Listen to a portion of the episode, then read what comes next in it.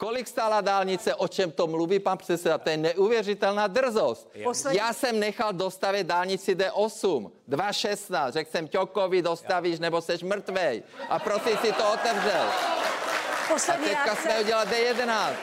A do konce roku otevřeme 23 kilometrů D, D, D11. Udělali jsme vyvlastňovací zákon, udělali jsme Děkuju, liniový pane zákon, udělali jsme stavební zákon. Jsou- Poslední reakce pana Fialy. Na dálnice. já nevím, jestli- Na si slova dělá o předseda Ale já nevím ani, jestli je to ještě potřeba, ale eh, budu reagovat. No tak pan premiér tady ukazuje, že už je fakt asi unaven. Pořád opakuje, do 2013 pořád tam byli. opakuje to stejné.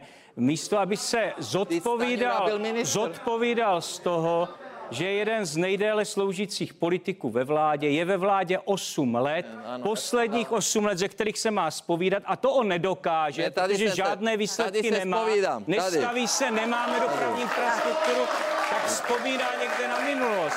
Tak. Pánové, já vám děkuju. Silnice, Pánové, pane. Fialo, pane Fialo, děkuju.